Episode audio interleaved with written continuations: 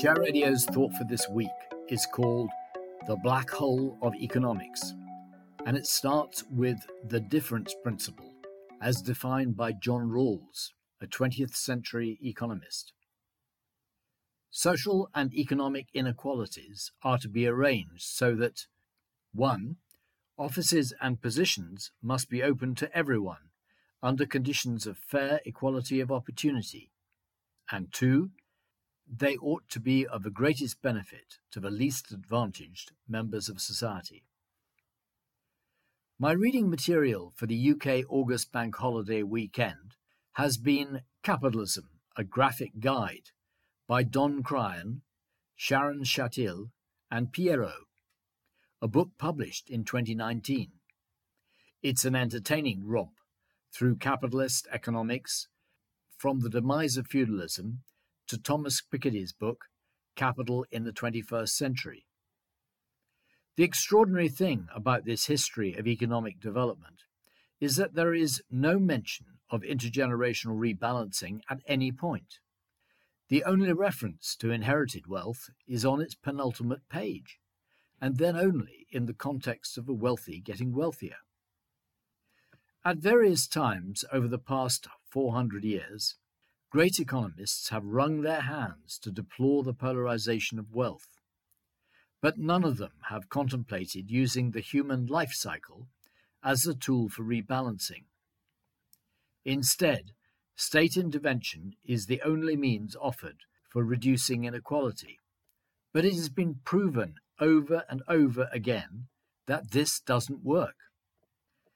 The essence of a human life cycle is, firstly, that humans born into this world have the same mix of potential for individual achievement, regardless of class, gender, race, or nationality.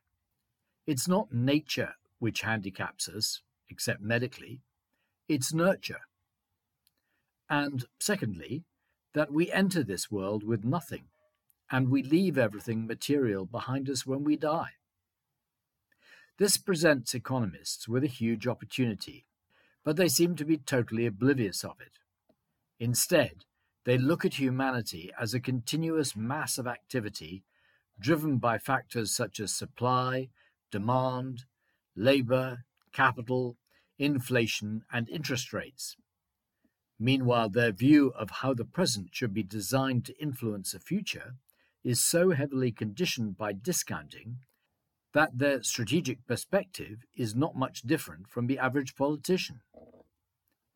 Untroubled by the guidance of economists to do otherwise, governments therefore continue to seize what they can from the estates of rich people as they die, only to squander it in the melting pot of trying to cope with their bloated public sectors and sky high national debts.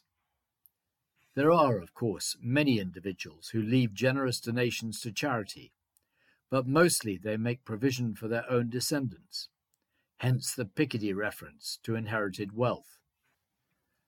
I'm not an economist by training, but the fact that the discipline has passed through centuries of great thinkers without addressing the opportunity for intergenerational rebalancing is simply disgraceful. John Locke was an economist living from 1632 to 1704, and he asserted that people in the state of nature have the right to private property, which is of fundamental importance to the moral justification of capitalism. And John Rawls' difference principle, as in our quotation, points towards a more egalitarian society. But why has no one in the long chain of economists looked to draw these objectives together? We have argued frequently for using inheritance levies to fuel intergenerational rebalancing. And on several occasions, I have written to HM Treasury asking them to hypothecate these receipts in order to provide disadvantaged young people with starter capital accounts and incentivize learning for life skills, but all to no avail. It's high time we resolve this black hole of economics. On 1st of September, the oldest recipients of child trust funds reach 21 years of age.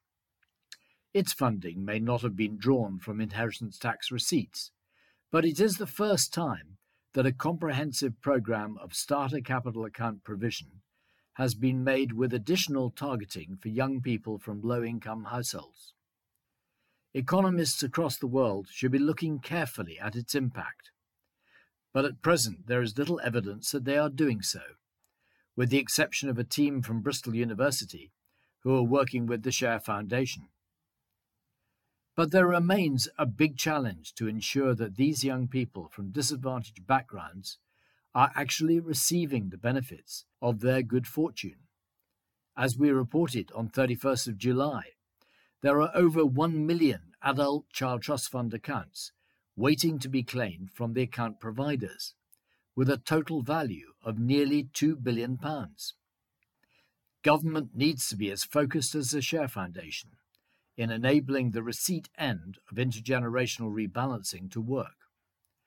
Only then will we be able to put the hard facts in front of the economists in order to show them the more egalitarian merits of capitalism.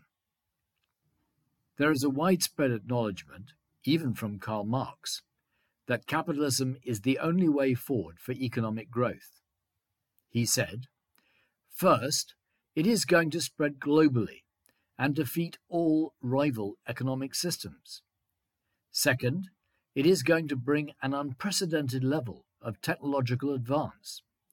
Both of these processes will eventually bring about, for the first time, the possibility of supplying the global demands of mankind. Capitalism inspires human enterprise, promotes creativity, and copes with an immense variety of change factors. However, it also leads to immense concentration of wealth and control, and that is its Achilles heel. In the long run, this can only be addressed by using the natural human life cycle to rebalance as generations move forward. Readers of our commentaries will know that there is not only theory, but also practical experience here to show how this can happen.